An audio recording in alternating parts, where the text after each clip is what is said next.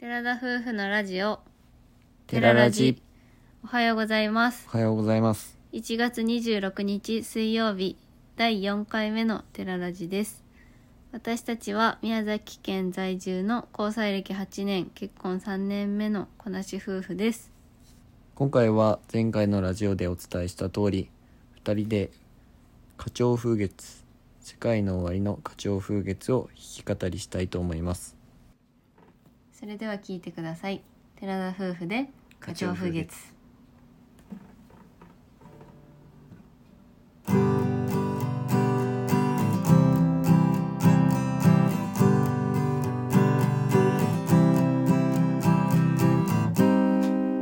いつから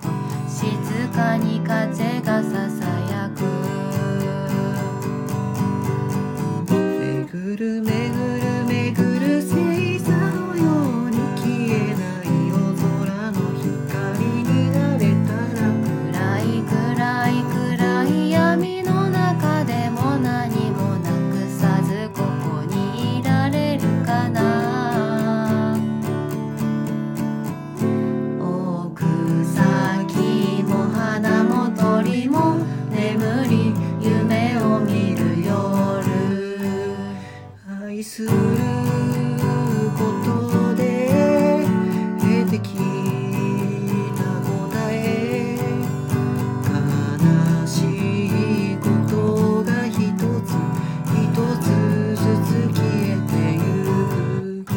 私は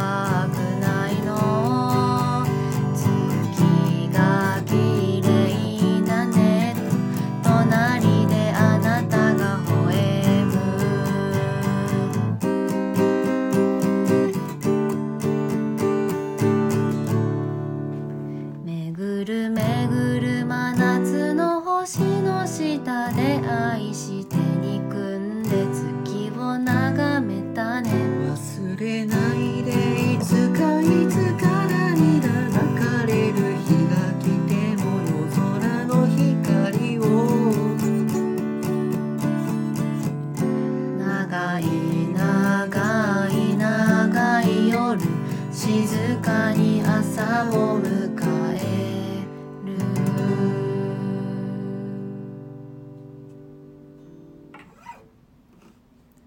ありがとうございました。ありがとうございました。いかがだったでしょうか？初めてだったのでだいぶ緊張と練習もちょっとだけしたんですがまあまあの出来だったかと思います。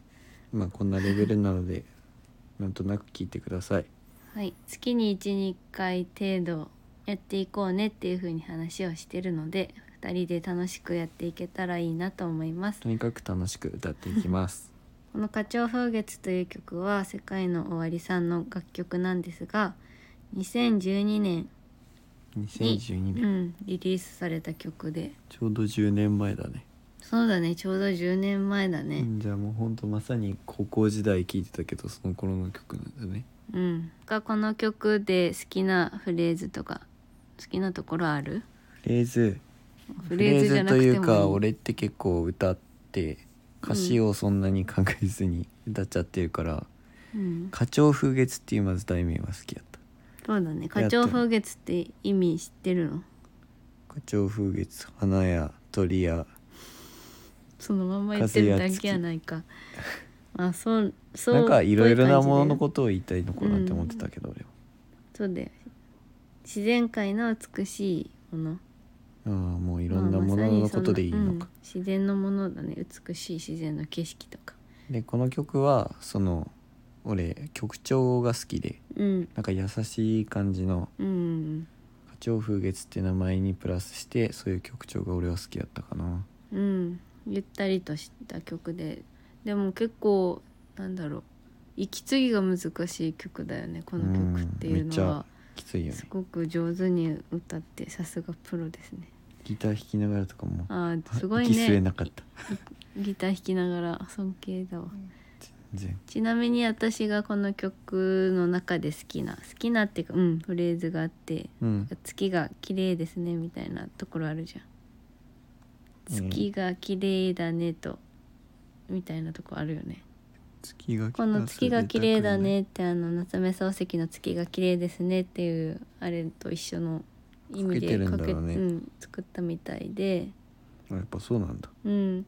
私それこそこの曲歌う前回の放送では「馴れ初め」についてお話ししてるんですけどうん。一回私がさメールでさなんかたまたま車でかえなんか買い物とかから帰ってる時だったんだけどめっちゃ月が綺麗だった時があったのよ。あそれを覚えてるかも。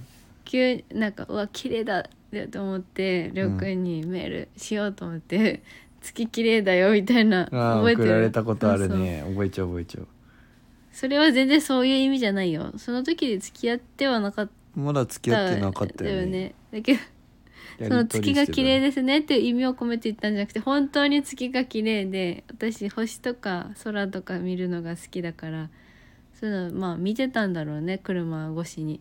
うわ綺麗だな教えてあげないとっていうので教えたんだけど結構りょうくん笑ってたよね。いや確かその時急にメール来てなんかと思ったら月が綺麗だよって言ったから、その月が綺麗ですねの意味も知らんかったけどうん、まあ、そういう意味じゃないそれで笑った。うん。それで笑ったっていうね。うん。そうな結構そうだねっていうよりかはなんでそんなことでみたいな感じでさ、で俺はの中じゃその時はうん、その「はあ」みたいな感じじゃなくてなんかちょっと可愛いなってその時は思っあそういうことでもメールしてきたんだなって思ったのはある、うん。なんかのろけ話みたい でもこの曲なんかあんまなんとなくしか聞いてなかったけどやっぱ歌詞をこう見,、見ていったりすると、うん。すごい深くいい話 いい話っていうかいい歌詞だしやっぱその「花鳥風月」っていう曲名にあった通りが花とか鳥とかまあもう本当にそのまんまの文字使ってたりするからうん。